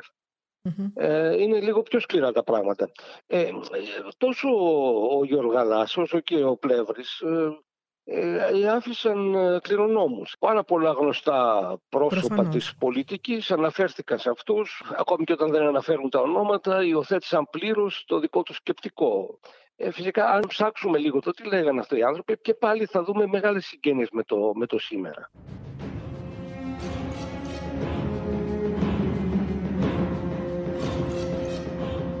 Οι κίνεδοι, οι ομοφιλόφιλοι, οι οποίοι βρίσκονται παντού κυριαρχεί ένα ρεύμα ομοφιλοφίλων. Και έχει φτάσει η ελληνική κοινωνία στο έσχατο σημείο να δέχεται ποιο; Να εμφανίζεται κάποιος και να λέει πρόεδρος των ομοφιλοφίλων. Σαν να λέει πρόεδρος των βιοτεχνών. Και το ανέχεται η κοινωνία. Αύριο δηλαδή θα έχουμε πρόεδρο των κτηνοβατών, πρόεδρο των αυναζομένων. Διάφοροι πολιτικοί είναι ψηλαδελφέ και δεν το λένε. Αυτά τα συγκεντρώνουμε σε βιβλία και τα γράφουμε. Δημήτρη, θα ήθελα να μου πεις κάτι για τον Πλεύρη που μόλις ακούσαμε. Αυτός, ρε παιδί μου, κατώντας απάνω στην αρχαιοελληνική μας κουλτούρα, mm-hmm. πολιτισμό να το πω μωρά στη λέξη κουλτούρα, πήγε να εκμεταλλευτεί και έτσι κάνει ο φασισμός, ρε, μέσω της πατρίδας να αναδείξει την απολυτότητα του φασισμού. Το αποφασίζουμε και διατάσσουμε να γίνεται όπως θέλουμε εμείς. Mm-hmm. Αυτή ήταν ε, η προπαγάνδα. Δηλαδή ακόμα αν ακούσεις πώς μίλαγε ο Παπαδόπουλος εκείνο τον καιρό κορακίστηκα εντελώς με μια καθαρή βουσιάνικη γλώσσα είναι σαν να σε πυροβολούσε στην καρδιά. Εκείνο τον καιρό είχε διαφημιστικά στα ραδιόφωνα. Στις τηλεοράσεις. Στις τηλεοράσεις, ε, ακόμα και στους κινηματογράφους. Βέβαια, είχε. Ήταν να τρέμεις. Δηλαδή, ακόμα. Τα ελληνικά επίκαιρα. Θέλαν, ναι, μπράβο, τα επίκαιρα. Σκέψω ότι ψάχναν να δουν ποια μπαλκόνια δεν έχουν σημαία. Σκέψω ότι άκουγε ραδιόφωνα δημοτικά τραγούδια ενώ τα δημοτικά τραγούδια είναι η ψυχή της πατρίδας μας. Και αυτά όταν τα ακούγαμε σπρώχνανε να τα αποθήσουμε. Τρομάζαμε. Ναι, ναι. Δηλαδή αυτό που είμαστε ε, με αυτό που πήγαν να κάνουν μας πρόχνανε να αποθήσουμε και τη σημαία. Πάντως η Χούντα δεν μπόρεσε να συγκροτήσει παρά το ότι το πίεσε πολύ, το προσπάθησε έναν συνεκτικό ε, ιδεολογικό μηχανισμό, ένα σύστημα. Όχι. Δεν, δεν κατάφερε πράγματα. Όχι, ειλικρινά, όχι. Ε, τώρα φαίνεται τώρα, γιατί μιλάμε και ιστορικα τώρα, έτσι. Όχι, δεν ε, κατάφερε, όχι. δεν έχει σημασία αν ε, ήμασταν μια μικρή μειοψηφία. Και οι άλλοι που ήταν από πίσω, που δεν αντιδρούσαν, γιατί ο φόβος παίζει όπως και σήμερα και τότε μεγάλο ρόλο. Μεγάλο ρόλο, βέβαια. Αυτή η σπίθα τη βάλαμε. Και θα έπαιρνε και φωτιά. Ναι. Μην νομίζεις ότι θέλαν να μπουν στο Πολυτεχνείο. Ήταν όμως και αυτό που έλεγα ότι να ξημερώσει ρε, πώς είναι δυνατόν να κοιμάστε όταν σκοτώνουν τα παιδιά σας καταλαβαίνεις ότι θα πέστανε την άλλη μέρα. Έτσι. Δεν θέλανε για αυτά να, έχουν αίμα και δεν τους συνέφερε καταρχήν. Mm-hmm, mm-hmm. Και όμως αναγκαστήκαν να βάλουν τάγκς. αυτή είναι δική τους ήττα λόγω του φασιστού συστήματος είτε έχει το ένα πρόσωπο είτε το άλλο. Έχει τύχει ποτέ ε, πολύ μετά από τη Χούντα να συναντήσεις κάποιον από τους βασανιστές σου; Ε, θα το πω και αυτό το μου. Καλά έκανες με ερώτησες. Ε, μην με βάζεις τώρα να, να, συγκινηθώ τόσο πολύ. Μόλις είχε πέσει η Χούντα, ε, είχαν πιάσει ένα βασανιστή στο Πολυτεχνείο και πήγαν να το καθαρίσουν, να το πλακώσουν. Και πήγα στη μέση, ναι. του έριξα μια σφαλιάρα μόνο και τον έσωσα για να μην τον πατήσουν κάτω οι φοιτητές. Όταν όμως βγήκα έξω, βλέπω τον Σμαήλ, τον Κωνσταντίνο Σμαήλ που μου ήξερε στα μαλλιά μου και με πατούσε κάτω. Το διάβασα, ναι. Και τον βλέπω να ανεβαίνει την Ακαδημία. Και είμαι με 5-6. Λέω ρε παιδιά, αυτός είναι ο Σμαήλ που πριν ένα χρόνο με βασάνιζε. Και πάνε, ορμάνε ένα πάνω του. Και μόλι με βλέπει, το βάζεις στα πόδια. Λέω σταματάτε ρε. Δεν το αξίζει ούτε να τον πλακώσουμε και να τον βασανίσουμε και να τον σκοτώσουμε. Είχαμε κι εμείς ένα μεγαλείο, ρε. Σίγουρα. Εσύ είχες την εμπειρία και του Κραβαρίτη και άλλων βασανιστών. Μπο, μπο, μπο, μπο, τι μου θυμίζεις τώρα. τι μου θυμίζεις, τι, τι, να πω. Είχες περάσει πολύ άσχημα τότε. Είσαι καλά, ρε. Ε, λέει γράφει ποίηματα είσαι πούστιζε, θα σε γαμίσουμε, βάλει τον Κώστα στον τοίχο. Και εγώ τη νύχτα αντί να κάνω απολογία έλεγα για την Ελλάδα η θρησκεία της είναι η ποιήση και ένα Θεό έχει τον Όμηρο. Και αυτή η ποιήση μας έχει σώσει. Αυτή η ποιήση, δεν έχουμε πάρει κανένα Νόμπελ εκτός από την ποιήση. Στη σελίδα 69 ο Δημήτρης Παπαχρήστος γράφει «Μέσα σε αυτό το κλίμα η έξαρση και η επαναστατικότητα της νιώτης δεν είχε να φοβηθεί τίποτα αφόπλιζε με τα προτεταμένα στήθια της τα εντεταλμένα εκτελεστικά όργανα που τρέμανε να πατήσουν τη σκανδάλη και έτριχαν να κρυφτούν μες στο σκοτάδι. Η Χούντα, εκεί που πήγαινε να πιστέψει πως μετά το 69 με τα έκτακτα στρατοδικεία είχε καθαρίσει τις αντιδικτατορικές οργανώσεις και τους αντιφρονούντες, βρέθηκε μπροστά στο νεολαίστικο φοιτητικό κίνημα έγινε το σπίρτο της ανάφλεξης στον αγώνα για την ανατροπή της δικτατορίας και των στηριγμάτων της, για το σπάσιμο όλων των δεσμών που επιβάλλει με το φόβο και το αποφασίζω, διατάζω και απαγορεύω το καπιταλιστικό, καταναλωτικό και πανφάγο σύστημα που εξαχριώνει τον άνθρωπο, εμπορευματοποιεί τη ζωή και το θάνατό του και τον καθιστά αριθμό στους λογαριασμούς του. Στις 9 Μαΐου με συλλάβανε. Η ανάκριση από ψυχολογική βία έγινε και σωματική. Ο Σμαήλης ένα ντερέκι μέχρι εκεί πάνω και ο Κραβαρίτης ένα ανθρωπάκι μέχρι εκεί κάτω με το μουστακάκι του το τσελιγκάτο απειλούσαν, χτυπούσαν παντού και ζητούσαν να υπογράψω ένα κείμενο κορακίστικο υπέρ της Επανάστασης στις 21 Απριλίου που τελείωνε με τη φράση «Καταδικάζω τον κομμουνισμό, τα σπαραφιάδας αυτού και τον Ανδρέα Παπανδρέου». Φοιτητής είμαι, να καταδικάσω κάτι που δεν είμαι. Εμείς εκλογές θέλουμε να γίνουν στο σύλλογό μας. Σε ποιους θα λες αυτά, ρε τσόγλανε; Δεν έβαλες μυαλό; Σου είχα πει, άμα σε ξαναπιάσουμε, δεν θα γλιτώσεις. Βάζετε για πρωθυπουργό της Σαντορίνης στον ωραίο και δεν πειράζει για μετά. Τα δίκημα είναι στιγμιαίο, συγκέντρωσης είναι εφικτή. Το maximum ενός ατόμου και έτσι αποφεύγεται η ρκτή και η εξάρθρωση του ώμου. Έκανε και ένα λάθος υπολογισμό η Χούτα. Ένα υπολογισμό σαν του μεταξά ότι με το να φτιάξει την ΕΟΝ και να βάλει τους μαθητές και ειδικά τους μαθητές των μεσοστρωμάτων που πηγαίναν και γυμνάσιο και λύκειο ε, το να τους βάλεις στην ΕΟΝ σχεδόν υποχρεωτικά ή υποχρεωτικά σε πολλές περιπτώσεις, σχεδόν υποχρεωτικά σε άλλες περιπτώσεις. Μιλάμε για την Εθνική Οργάνωση Νέων, ναι. Ε, ναι, ναι, ναι, επί μεταξά, το 36 που ιδρύθηκε, ναι. Ε, κάτι τέτοιο είχε και γύρω και στο 1971,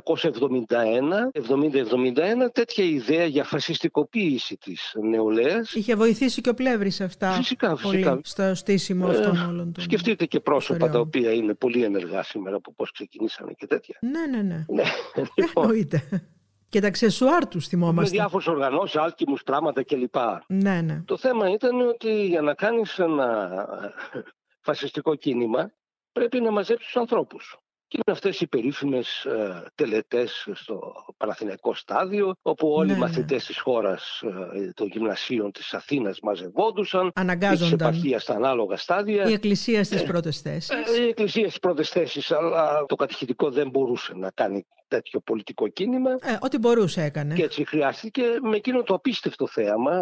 Είμαι αρκετά αρχαίος ώστε να τα έχω ζήσει αυτά. Λίγο καρνάβαλος, λίγο τέτοια. Ε, μιλάμε για την πολεμική αρετή των ναι, Ελλήνων. την πολεμική αρετή, τα διάφορα, το οποίο ήταν το Ναι, ιδεολογικό Ολυμπιάδες. στέγασμα, έτσι να το κάνει αυτό μαζικό. Ήταν κάτι τραχτέρ, κουβαλάγανε ένα που μοιάζε με χαρτόνι, είχαν φτιάξει ένα βουνό εκεί και πάνω εκεί ήταν εμπλεγμένοι κάτι Έλληνες πολεμιστές όλων των εποχών. Όλα μαζί μερικοί με μπερδεμένα, πανοπλίες, αρχαιότητα, μερικοί με Βυζάντιο. Βυζαντινά, μερικοί με πολυβόλα, μερικοί με όλα, όλα εκεί αυταρμάς ας πούμε. Αποθέωση Ε, της κακογουστιάς. Ε, ναι. Το εορταστικό πρόγραμμα των διημένων εκδηλώσεων του σταδίου, πλούσιο, εντυπωσιακό, γεμάτο εθνικό παλμό, ενθουσίασε, εγωίτευσε, συνεκίνησε. Η αναπαράσταση ιστορικών περιόδων της Ελλάδος φάνηκε να υλοποιεί ένα ένδοξο παρελθόν. Η μινοϊκή πομπή με αναπαραστάσεις από τους μινοϊκούς χρόνους εντυπωσίασε βαθιά. Και μετά τους χρόνους τους μινοϊκούς φάνηκε η εικόνα της κλασικής Ελλάδος. Οι μαραθωνομάχοι, οι κατακτητέ και εκπολιτιστέ της Περσίας και της Ανατολής με τα δώρα και τις ασπίδες σκόρπισαν ρίγη ενθουσιασμού. Και οι κόρες των αρχαίων Αθηνών με τους πλαστικούς χορούς θύμισαν ότι και η τέχνη και η ομορφιά έχουν πατρίδα τους στην Ελλάδα. Το θρηλυκό Βυζάντιο, έτσι όπως παρουσιάστηκε στην εντυπωσιακή πομπή, εδημιούργησε αίσθηση. Οι πις και πεζοί στρατιώτες πλαισίωναν το αυτοκρατορικό ζεύγος του Βυζαντίου, το μεγάλο Ιουστινιανό και τη Θεοδόρα. Και θύμισαν στις χιλιάδες των θεατών του σταδίου ότι άρρηκτη και αναλύωτη είναι η ιστορική συνέχεια της Ελλάδος από τους χρόνους τους παλιούς ως το Βυζάντιο και από την αυτοκρατορία τη Βυζαντινή ως σήμερα. Το 1821 είναι ο συνδετικός κρίκος του αρχαίου και βυζαντινού μεγαλείου με την αναγέννηση της συγχρόνου Ελλάδος. Και αυτή τη χαρά της αναγεννήσεως εκφράζουν οι εθνικοί μας χωροί. Η είσοδος του άρματος της 21ης Απριλίου 1967, ημερομηνίας οροσίμου ενός καινούριου έπους στο πεδίο της ειρήνης και της ανοικοδομήσεως της Ελλάδος, ήταν το αποκορύφωμα των διημέρων εορταστικών εκδηλώσεων του σταδίου. Κύριε καθηγητά, να πάμε στο Σάβα Κωνσταντόπουλο. Ο Σάββας Κωνσταντόπουλος, όπως και ο Γεργάλας σε έναν βαθμό, θέλουν να φτιάξουν ένα καθεστώς το οποίο να είναι, ε, πώς να το πούμε, παρουσιάσιμο στις συνθήκες αυτές του ελεύθερου κόσμου. Ε, και έτσι προσπαθούσαν να βρουν σχήματα και θεσμούς ε, οι οποίοι στην ουσία να είναι θεσμοί μ, ναζιστικού περιεχομένου αλλά να φαίνονται εξωτερικά και ε, ότι ανήκουν στον ελεύθερο κόσμο. Λοιπόν, αυτό είναι η προσπάθεια του Κωνσταντόπουλου. Κύριος να φτιάξει ένα καθεστώς υβριδικό θα λέγαμε. Δηλαδή που να μπορεί ε, αυτή την ιστερία τη μετεμφυλιακή, μην, μην ξεχνάμε ότι ε, όλα αυτά πηγάζουν από έναν ε, σκληρότατο εμφύλιο. Οι καταδίκες σε θάνατο, το τρίτο ψήφισμα και όλα αυτά τα πράγματα ε, ήταν στην ημερήσια διάταξη. Να πούμε δύο κουβέντες για τον Θεοφύλακτο Παπακοσταντίνου, που έγραφε και τα βιβλία των σχολείων μας τότε. Τώρα εδώ το τερματίζουμε λίγο. Ε, ναι, βέβαια. Εννοείται. Ε, Θέλει μια ιστορία ιδεών για να το ταξινομήσουμε λίγο. Ε, το άλλο πάντρεμα που γίνεται σε αυτά είναι η δημιουργία μιας ε, φιλετικής θεωρίας που να αναδεικνύει τους Έλληνες είναι στοιχείο αυτό του νεοναζισμού έτσι, και του παλιού ναζισμού. Ναι, ναι, ναι. ναι, Ε, Μια φιλετική θεωρία που να αναδεικνύει τους Έλληνες ε, ιερό λαό, μοναδικό φαινόμενο στην ιστορία. Ανώτερη φυλή.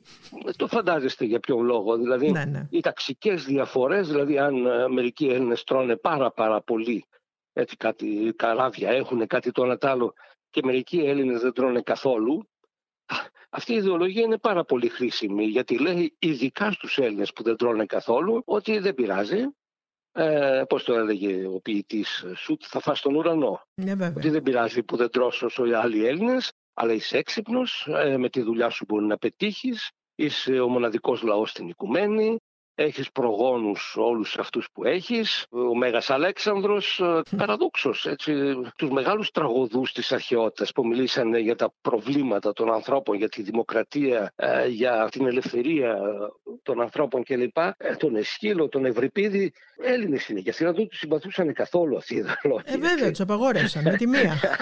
ναι, ναι. Αντίθετα, ε, κάτι έτσι μεγαλέξανος έτσι που δεν το πολύ εξετάζουν. ε, Δεν εξετάζουν την αριστοτελική πλευρά του Μεγαλέξανδρου. Ε, τώρα τι ζητάτε κι εσείς. Αλλά πολυτέλειες. εξετάζουν ότι όπου εμφανιζόταν ο Μέγας Αλέξανδρος, εξαφανιζόταν η Όλοι οι εχθροί άλλοι. των Ελλήνων. Ναι, ας ναι, ναι, πούμε, ναι. ναι. Είναι κάτι. Ε, θα μπορούσε να γελάσει κανείς αν αυτά τα πράγματα δεν φέραν ε, μεγάλο πόνο, Βέβαια. πολλούς ε, νεκρούς, κατεστραμμένες ζωές. Πόσο εργαλειακά χρησιμοποίησε το, το εκπαιδευτικό σύστημα η Χούντα για να επιβάλλει την, ας την πούμε, ιδεολογική της ηγεμονία; Είπαμε διάφορα ονόματα θεωρητικό, ξεχάσαμε τον, ε, τον ενδυνάμει θεωρητικό. Ποιον; Ε, εκείνο το βιβλίο, το, το πιστεύω, του Παπαδόπουλου. Έτσι. Και ο Παπαδόπουλος ήθελε θεωρία. Α, ναι, βέβαια, βέβαια, βέβαια. Και είχε βέβαια, βράδυ το πιστεύω, το οποίο ήταν ένα είδος... Ε, είχε λίγο μεταφυσική μέσα, είχε λίγο ιατρική. Ένα γνωστό αλλαλού.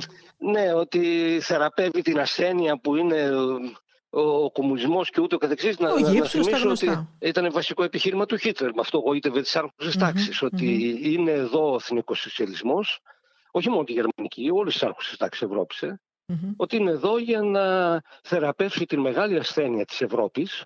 Το κομμουνισμό εννοούσε. Ε, και άμα θεραπευτεί η Ευρώπη από αυτή την ασθένεια θα μπορέσει να χτυπήσει την πλουτοκρατία. Δηλαδή τους ε, ανταγωνιστές καπιταλιστές στην άλλη άκρη του Ατλαντικού, τους Αμερικανούς. Ε, να, να έρθει στην πρωτοκαθεδρία. Αυτά γοητεύανε. Φυσικά ο λόγος περί ασθένειας ήταν τρέχον στην, στην υπόθεση αυτή. Ασθενήν έχουμε, ή στο γύψο τον βάλαμε, τον δοκιμάζουμε εάν μπορεί να περπατάει με το γύψο, σπάζουμε τον αρχικό γύψο και ενδεχομένως περιορίζουμε τον καινούριο εκεί που χρειάζεται, ενδεχομένως το δημοψήφισμα θα είναι μια γενική θεώρηση των ικανοτήτων του ασθενούς. Ας προσευχηθούμε να μην χρειάζεται ξανά γύψον. Εάν χρειάζεται θα του τον βάλουμε. Και το μόνο που μπορώ να σας υποσχεθώ είναι να σας καλέσω να δείτε κι εσείς το πόδι χωρίς γύψο. Η άνοδος των συνταγματαρχών στην εξουσία συνοδεύτηκε με την ποινικοποίηση των απρεπών ξενόφερτων εμφανίσεων και συμπεριφορών με στόχο την επαναφορά της ελληνικής νεολαίας στο δρόμο της παραδοσιακής ευσέβειας, υπογραμμίζει η Δέσποινα Παπαδημητρίου, διδάκτορ Ιστορίας της Φιλοσοφικής Σχολής του Πανεπιστημίου Αθηνών. Ο ταξίρχος Ιωάννης Λαδάς, ως Γενικός Γραμματέας του Υπουργείου Δημόσιας Τάξης, προχώρησε σε ευνηδιαστικούς ελέγχους σε ύποπτα κλαμπ στο κέντρο της Αθήνας για να διαπιστώσει τέτοιου τύπου συμπεριφορές. Το Νοέμβριο του 1968 ανακοίνωνε την επαυτοφόρο σύλληψη 30 ομοφιλοφίλων σε οικία στην Αθήνα, ενώ τον Οκτώβριο είχε οργανώσει έφοδο σε κλαμπ στην Πλάκα, η οποία έληξε με συλλήψεις και το κλείσιμο του κέντρου. Ο συνεργάτης του Λαδά, Κώστας Πλεύρης, εξεθίαζε στην 4η Αυγούστου, περιοδικό της ομώνυμης οργάνωσης που ιδρύθηκε το 60, τα ιδανικά της ελληνικής νεολαίας σε αντιπαράθεση με την παρακμή και τον εκφυλισμό που διέκρινε τις ξένες νεολαίες. Το καθεστώς της 21ης Απριλίου, καχύποπτο απέναντι στις νεολαίστικες οργανώσεις, διέλυσε όλες τις πολιτικές νεολαίες της αριστεράς, του κέντρου αλλά και της δεξιάς, εκτός βέβαια από την ΕΚΟΦ, την Εθνική Κοινωνική Οργάνωση Φοιτητών, αλλά και ένα μεγάλο αριθμό άλλων οργανώσεων και συλλόγων. Στο Υπουργείο Προεδρίας δημιουργήθηκε διεύθυνσης νεότητος για την παρακολούθηση και τη διαφώτιση της νεολαίας. Το Σώμα Ελλήνων Αλκίμων αναδιοργανώθηκε επίσης την ίδια περίοδο από ποιον άλλο, από τον Πλεύρη. Ναι στο σύνταγμα για αγάπη και για ομόνια. Ναι στο σύνταγμα για ευτυχισμένα χρόνια. Ναι στο σύνταγμα για μια Ελλάδα αιώνια. Ναι στο σύνταγμα για μια Ελλάδα αιώνια. Να γεμίσεις με ένα ναι Γαλανέ μας ουρανέ Γαλανέ μας ουρανέ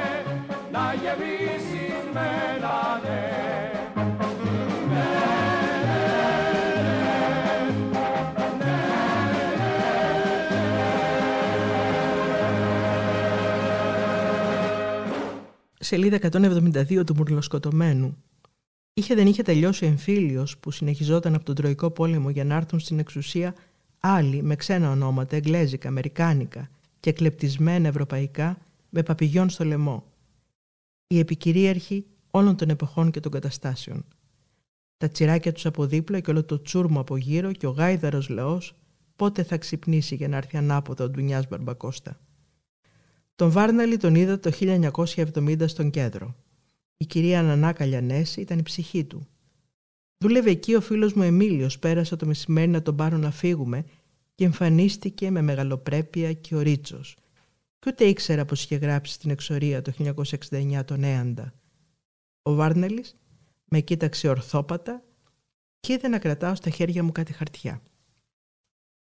«Τι είναι αυτά που κρατάς, γράφεις και εσύ ποίηματα» «Όχι, όχι» απάντησα, γιατί τον είχαν ακούσει να λέει όταν τον πλησίαζε κάποιος νέος ποιητής «Άσε τα ποίηματα παιδί μου και ζήσε τον έρωτα της ζωής και θα έρθουν να σε βρουν».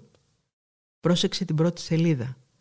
«Τι είναι αυτό το jig bong thong» Ο Ρίτσος πλησίασε, είπα «Διάβασα στην εφημερίδα πως ένας δάσκαλος πήγαινε με το ποδήλατο στο σχολείο του στο Βιετνάμ και ξαερώθηκε από μια μπόμπα Ναπάλμ. Γιάννη, αυτοί θα μας ξεπεράσουν. Ταξιδεύουν σε όλο τον κόσμο. Ορίστε, τώρα βρισκόμαστε στο Βιετνάμ. Θέλησα να ανέβουμε στο πατάρι, να να με χαρά ανέβηκε πρώτη. Δεν έκανα το δύσκολο, ούτε τον τροπαλό, αλλά όσο να είναι βρισκόμουν ανάμεσα σε δύο μεγάλες δόξες της πατρίδας μας, ανάμεσα σε δύο θηρία. Διάβασε δυνατά ο Βάρνελης. Μη μου μιλήσεις για Θεό, για θάνατο μη μου μιλήσεις. Για κόλαση και για παράδεισο μη πιάσεις την κουβέντα. Ζωντανή και πεθαμένη, τον ίδιο ημένα σπάνε. Από την ίδια μήτρα βγαίνουν, για να ζούμε χορεύοντας τον απτάλικο του μέλλοντος. Κρατάω την κόκκινη κλωστή της μνήμης. Δημήτρη, θέλω να σου πω ότι διάβασα χθες το βράδυ το βιβλίο σου Ξενύχτησα δηλαδή. Να είσαι καλά, Αλλά ήταν πραγματικά συγκλονιστικό βιβλίο και ο τρόπος που το έχεις γράψει, αυτή η κατάθεση και της ψυχής, αλλά και της γνώσης και των εμπειριών μιας ολόκληρης εποχής, να ξέρεις είναι πολύτιμα για μας. Και πρέπει να διαβαστεί αυτό γιατί είναι πολύ σημαντικό να ξέρει κάποιος τι έχει συμβεί. Έχει ακουμπήσει τον το κόσμο ειλικρινά και χαίρομαι γιατί ο καθένας κάτι βρίσκει από τον εαυτό του αυτό το βιβλίο ειλικρινά το λέω. Έχω χρέο για τα νέα παιδιά, γι' αυτό το έκανα και αυτό το βιβλίο το μολοσχεδομένο, που κουβαλάει από το 1922 μια ιστορία της πατρίδα μας μέχρι το 2022. Ντρέπομαι που υπάρχει τώρα, τι να πω, Πούλης ή να πω Τσίπρας. Εχθές φωτογραφήθηκα και έτσι αγκάλιασα και τον, και τον Κουτσούμπα. Λέω θα εκτεθώ και όλα στην ώρα που σας αγκαλιάζω, γαμότο σας. Εσύ θα κερδίσεις. Κοίταξε, πρέπει να κοιτάξουμε και την τιμή και την αξιοπρέπεια, την προσωπική μεν, αλλά μέσω αυτής και τη ίδια τη πατρίδα μας. Δεν είναι επεξεργασία αυτή η χώρα.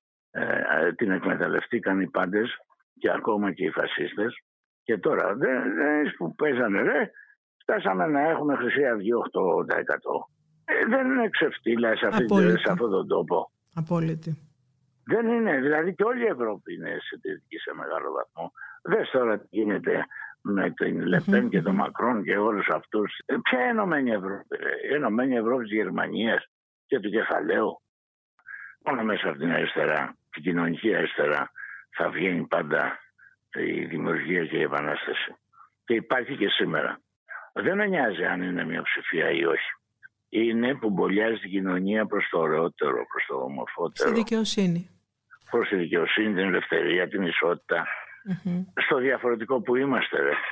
Τι είμαστε δηλαδή, άμα παραδεχτούμε αυτό που συμβαίνει σήμερα ή αυτό που συνέβαινε χθες και δεν έχουμε όνειρο αύριο, το όνειρο το μελούμενο με νοιάζει πάρα πολύ όπως με νοιάζει και η μνήμη του μέλλοντος. Σελίδα 250 Καθώς περνούν τα χρόνια, οι δεκαετίες δένονται, δεματσούλες γίνονται, στραγγαλίζονται και ποδοπατούνται, για τη σούμα, χωρίς να κρατηθεί το απόσταγμα της ιστορίας στο πατητήρι. Προχωράμε με αγγίλες ευγενικές και παρενθέσεις αναπνοής για να μην διαταραχτεί η ροή του χρόνου που μας ανέχεται και γινόμαστε το «είμαστε, τίποτα δεν είμαστε» της ιστορίας. Μονάχα η στιγμή μένει αιώνια, τα γκρεμίζει όλα και την ονομάζουν ιστορική, αυτοί που δεν μπορούν να τη ζήσουν. Να είμαστε λοιπόν. Οι μέρες έρχονται, τα χρόνια περνούν και δρασκελίζουν τα σειρματοπλέγματα. Τα όνειρα δεν έχουν σύνορα και περιγελούν τους διαφεντευτές του πλανήτη που τα ορίζουν και νομίζουν πως τα γκρεμίζουν με τη διεθνή του χρήματος. Οι συνθήκες, οι διπλωματικές τρίπλες και οι επί της διαδικασίας παρεμβάσεις των διεθνών οργανισμών δεν αποτρέπουν τους ακήρυκτους πολέμους. Τα γεωστρατηγικά και γεωπολιτικά συμφέροντα υπερέχουν ξαναχαράζουν τα σύνορα με χρήματα ματωμένα και βάζουν τους λαούς να σκοτώνονται και επεμβαίνουν. Και από πάνω βάζουν τα βομβαρδιστικά να τους σώσουν επιβάλλοντας τη νέα τάξη και του τάφου τη σιωπή. Να είμαστε λοιπόν. Δεν πήρε όλη η αποθήκη φωτιά. Οι συγκρούσεις και οι λιλοσφαγές άρχισαν να εξαπλώνονται στα Βαλκάνια και γίναμε θεατές των επερχομένων. Με κάτασπρο πανί ένα καράβι. Απ' το πενήντα έχει να φανεί. Και εσύ βιδώθηκες μες στο λιμάνι. Με ανθοδέσμη που έχει μαραθεί. Ηλεκτρικός της σε πηγάδι. Κι η Αριάδνη έχει μου καθεί Ηλεκτρικός της σε πηγάδι. Κι η Αριάδνη έχει μου καθεί Σε έδικα σαν ασπάδαλα στα χρόνια Σε μια ζωή χωρίς προοπτική. Χάνεσαι σαν το γλάρο στην ομόνια Και όταν ψάχνεις λύση στη φυγή Πληρώνεις όσο, όσο τα διόδια Και κομματιάζεσαι στην εθνική. Ηλεκτρικός είσαι σε πηγάδι Η Αριάδνη έχει μουγαθεί Ποιος είναι η σοβίτη στο σκοτάδι Ποιος αλαθιάζει δίχως πληρωμή Ποιος κύβει στους αφέντες στο κεφάλι Και ποιος τα βράδια κλαίει σαν παιδί. Ποιος ονειρεύεται πως κάποιοι άλλοι Βγαίνουν και κάνουν πρώτη την αρχή Ηλεκτρικός θυσέας σε πηγάδι Κι η Αριάδνη έχει μου καθεί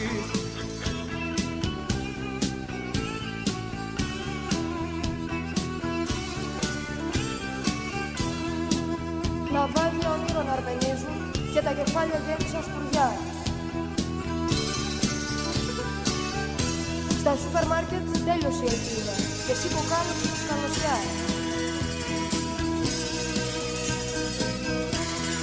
400 τη Λεωνίδα. Και τι θα πούμε τώρα στα παιδιά; Ηλεκτρικός της ΕΑ και τα λοιπά. Φοβάσαι ότι θα έρθει καταιγίδα και θα μας πνίξει όξινη βροχή. Βάλε σε γυάλα μέσα την πατρίδα και κρύψε την καλά μέσα στη γη. Μήπως τη ψάχνουν σαν την Ατλαντίδα αφού η Πανδώρα ανοίγει το κουτί Ηλεκτρικός φυσέας σε πηγάδι κι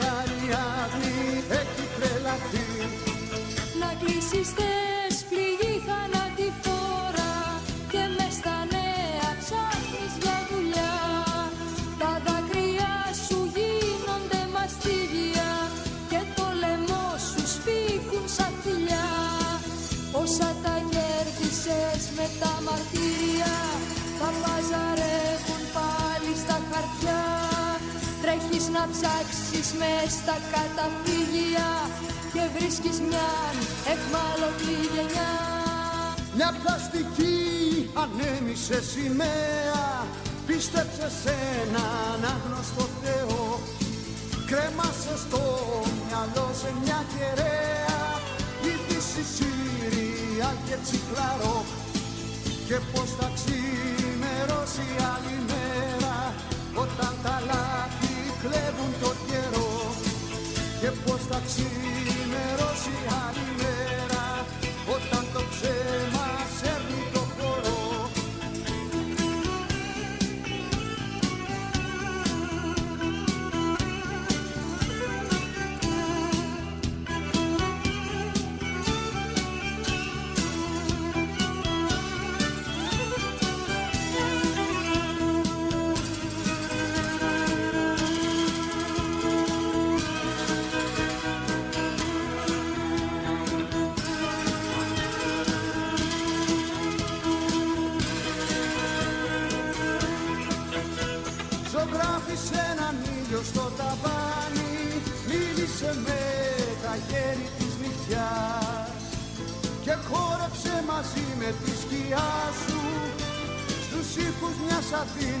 αδύναμης καρδιάς.